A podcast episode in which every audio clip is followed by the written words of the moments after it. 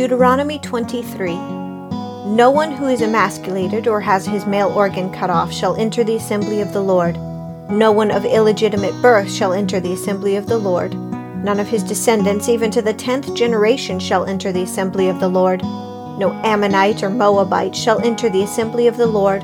None of their descendants, even to the tenth generation, shall ever enter the assembly of the Lord, because they did not meet you with food or water on the way when you came out of Egypt, and because they hired against you Balaam the son of Beor from Pethor of Mesopotamia to curse you.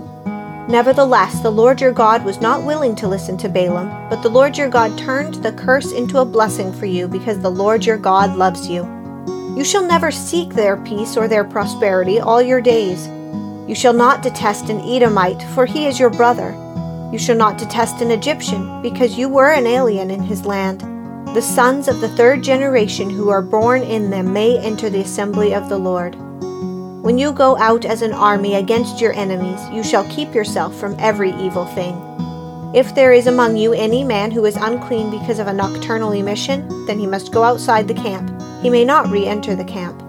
But it shall be when evening approaches, he shall bathe himself with water, and at sundown he may re enter the camp. You shall also have a place outside the camp, and go there, and you shall have a spade among your tools. And it shall be when you sit down outside, you shall dig with it, and shall turn to cover up your excrement. Since the Lord your God walks in the midst of your camp to deliver you and to defeat your enemies before you, therefore your camp must be holy. And he must not see anything indecent among you, or he will turn away from you. You shall not hand over to his master a slave who has escaped from his master to you. He shall live with you in their midst, in the place which he shall choose in one of your towns where it pleases him. You shall not mistreat him. None of the daughters of Israel shall be a cult prostitute, nor shall any of the sons of Israel be a cult prostitute. You shall not bring the hire of a harlot or the wages of a dog into the house of the Lord your God for any votive offering, for both of these are an abomination to the Lord your God. You shall not charge interest to your countrymen, interest on money, food, or anything that may be loaned at interest. You may charge interest to a foreigner, but to your countrymen you shall not charge interest, so that the Lord your God may bless you in all that you undertake in the land which you are about to enter to possess. When you make a vow to the Lord your God, you shall not delay to pay it, for it would be a sin to you, and the Lord your God will surely require it of you. However, if you refrain from vowing, it would not be a sin in you. You shall be careful to perform what goes out from your lips, just as you have voluntarily vowed to the Lord your God what you have promised. When you enter your neighbor's vineyard, then you may eat grapes until you are fully satisfied, but you shall not put any in your basket. When you enter your neighbor's standing grain, then you may pluck the heads with your hand, but you shall not wield a sickle in your neighbor's standing grain. Chapter 24 when a man takes a wife and marries her, and it happens that she finds no favor in his eyes because he has found some indecency in her, and he writes her a certificate of divorce and puts it in her hand and sends her out from his house, and she leaves his house and goes and becomes another man's wife. And if the latter husband turns against her and writes her a certificate of divorce and puts it in her hand and sends her out of his house, or if the latter husband dies who took her to be his wife, then her former husband who sent her away is not allowed to take her again to be his wife since she has been defiled. For that is an abomination before the Lord, and you shall not bring sin on the land which the Lord your God gives you as an inheritance. When a man takes a new wife, he shall not go out with the army, nor be charged with any duty. He shall be free at home one year, and shall give happiness to his wife whom he has taken. No one shall take a handmill or an upper millstone in pledge, for he would be taking a life in pledge. If a man is caught kidnapping any of his countrymen of the sons of Israel, and he deals with him violently or sells him, then that thief shall die. So you shall purge the evil from among you. Be careful against an infection of leprosy, that you diligently observe and do according to all that the Levitical priests teach you. As I have commanded them, so you shall be careful to do. Remember what the Lord your God did to Miriam on the way as you came out of Egypt. When you make your neighbor a loan of any sort, you shall not enter his house to take his pledge. You shall remain outside, and the man to whom you make the loan shall bring the pledge to you. If he is a poor man, you shall not sleep with his pledge. When the sun goes down, you shall surely return the pledge to him, that he may sleep in his cloak and bless you, and it will be righteousness for you before the Lord. You shall not oppress a hired servant who is poor and needy, whether he is one of your countrymen or one of your aliens who is in your land in your towns. You shall give him his wages on his day before the sun sets, for he is poor and sets his heart on it, so that he will not cry against you to the Lord, and it becomes sin to you. Fathers shall not be put to death for their sons, nor shall sons be put to death for their fathers. Everyone shall be put to death for his own sin. You shall not pervert the justice due an alien or an orphan, nor take a widow's garment in pledge. But you shall remember that you were a slave in Egypt, and that the Lord your God redeemed you from there. Therefore I am commanding you to do this thing. When you reap your harvest in your field and have forgotten a sheaf in the field, you shall not go back to get it. It shall be for the alien or for the orphan and for the widow, in order that the Lord your God may bless you in all the works of your hands. When you beat your olive tree, you shall not go over the boughs again. It shall be for the alien, or for the orphan, and for the widow. When you gather grapes of your vineyard, you shall not go over it again. It shall be for the alien, for the orphan, and for the widow. You shall remember that you were a slave in the land of Egypt, therefore I am commanding you to do this thing. Chapter 25 if there is a dispute between men and they go to court and the judge decides their case, and they justify the righteous and condemn the wicked, then it shall be if the wicked man deserves to be beaten, the judge shall then make him lie down and be beaten in his presence with the number of stripes according to his guilt. He may beat him forty times, but no more, so that he does not beat him with many more stripes than these, and your brother is not degraded in your eyes. You shall not muzzle the ox while he is threshing. When brothers live together and one of them dies and has no son, the wife of the deceased shall not be married outside the family to a strange man. Her husband's brother shall go into her and take her to himself as a wife to perform the duty of a husband's brother to her. It shall be that the firstborn whom she bears shall assume the name of his dead brother, so that his name will not be blotted out from Israel. But if the man does not desire to take his brother's wife, then his brother's wife shall go up to the gate to the elders and say, my husband's brother refuses to establish a name for his brother in Israel. He is not willing to perform the duty of a husband's brother to me. Then the elders of the city shall summon him and speak to him. And if he persists and says, I do not desire to take her, then his brother's wife shall come to him in the sight of the elders, and pull his sandal off his foot, and spit in his face. And she shall declare, Thus it is done to the man who does not build up his brother's house. In Israel his name shall be called the house of him whose sandal is removed. If two men, a man and his countryman, are struggling together, and the wife of one comes near to deliver her husband from the hand of the one who is striking him, and puts out her hand and seizes his genitals, then you shall cut off her hand, you shall not show pity. You shall not have in your bag differing weights, a large and a small. You shall not have in your house differing measures, a large and a small. You shall have a full and just weight. You shall have a full and just measure, that your days may be prolonged in the land which the Lord your God gives you.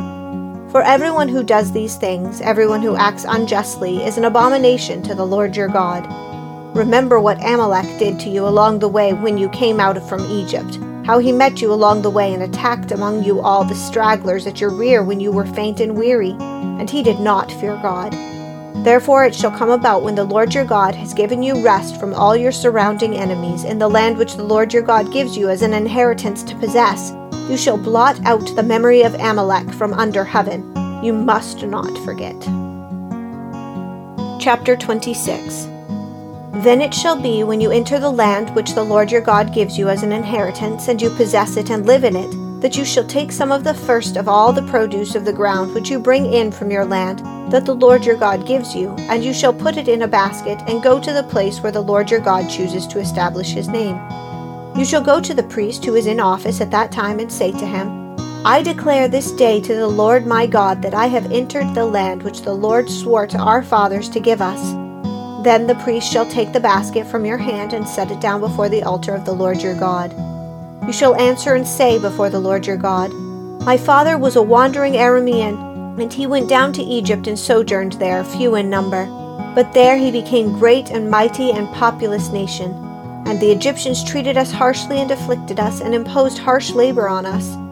Then we cried to the Lord, the God of our fathers, and the Lord heard our voice, and saw our affliction, and our toil, and our oppression.